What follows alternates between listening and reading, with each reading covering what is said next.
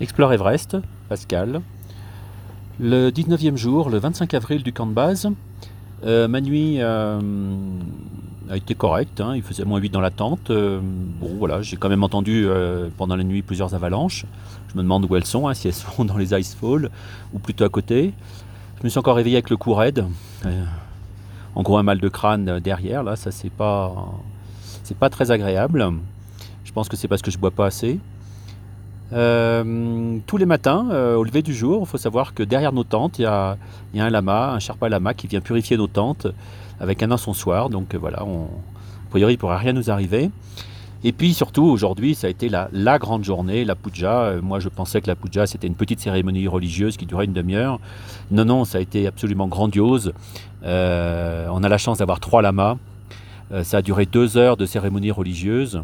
Euh, où nous participons par moment en lançant du riz et après lancer du riz avec de la farine. Mais au bout du compte, ça a duré 4 heures, parce qu'il y a eu 2 autres heures après, euh, où là on a dû danser avec des chants, euh, des chants de Sherpa.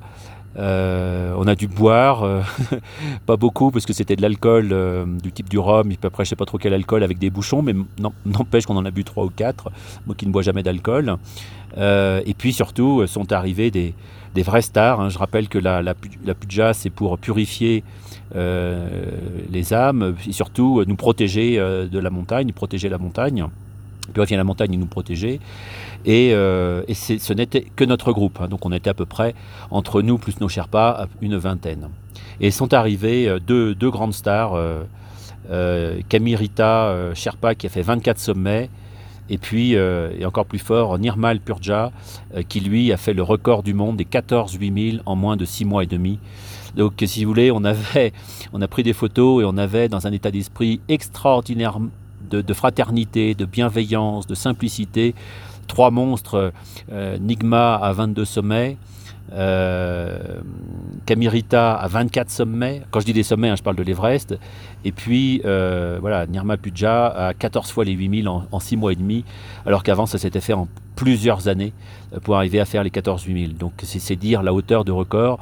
Et Bernard Muller, notre guide, qui lui a fait plus de 6 fois les 8000, et une discussion étonnante entre Nirmal Purja, l'homme aux 14 8000, euh, et Bernard, qui, quand il lui a appris qu'il a fait l'Everest et que Nirmal Purja a constaté qu'il n'était pas encore né euh, à ce moment-là. Voilà, donc il y a eu de la danse, il y a eu des chants, il y a eu de l'alcool, a... c'était vraiment un moment extraordinaire de, fraternité. Euh, bien sûr, on a été protégés. Euh, par euh, le lama qui nous a enduit de farine.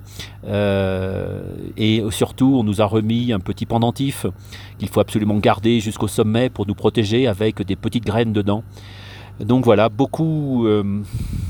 comment dire Oui, beaucoup de chaleur humaine et, cette religion telle qu'elle est exprimée, elle est très codifiée. Hein, quand on voit les gestes sont très précis, les gestes des mains des, des, lamas sont très précis, mais au bout du compte, ça finit par euh, c'est pas des offrandes aux dieux, mais c'est des offrandes à tous ceux qui sont là, à, manger et à boire. Et on sent une vraie sincérité de la part euh, de, de tous les Sherpas et les lamas qui sont là. Donc voilà, une, euh, une journée absolument extraordinaire autour de cette puja que je n'avais pas du tout imaginé comme ça.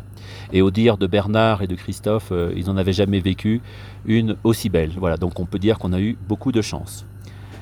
Ensuite, on est retourné dans nos tentes et puis est arrivé euh, la discussion autour de, une personne qui voudrait faire le doublé, faire l'Everest euh, et le Lhotse.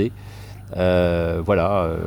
après maintenant, il faut un permis. Donc comment avoir le permis Et puis comme on n'est pas sûr avec les météos, ben, est-ce qu'on est prêt à est-ce que la personne ou les personnes sont prêtes à payer le permis d'avance? Voilà, ça c'est un sujet qui reste complètement ouvert.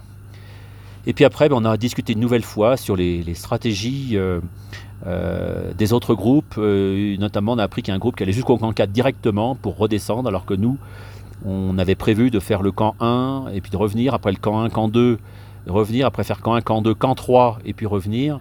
Et puis on, s'aperçoit que c'est en train de changer, alors peut-être que la météo est aussi euh, de la partie, hein. c'est vrai qu'on pensait qu'il fait beau, mais il va faire très mauvais temps pendant 3-4 jours à partir de samedi.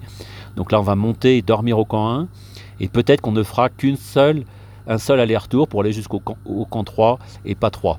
Ce qui serait très préjudiciable pour moi puisque euh, j'ai besoin de plus d'acclimatation en haute altitude avec la volonté de le faire sans oxygène. Donc voilà, voilà, c'était Pascal.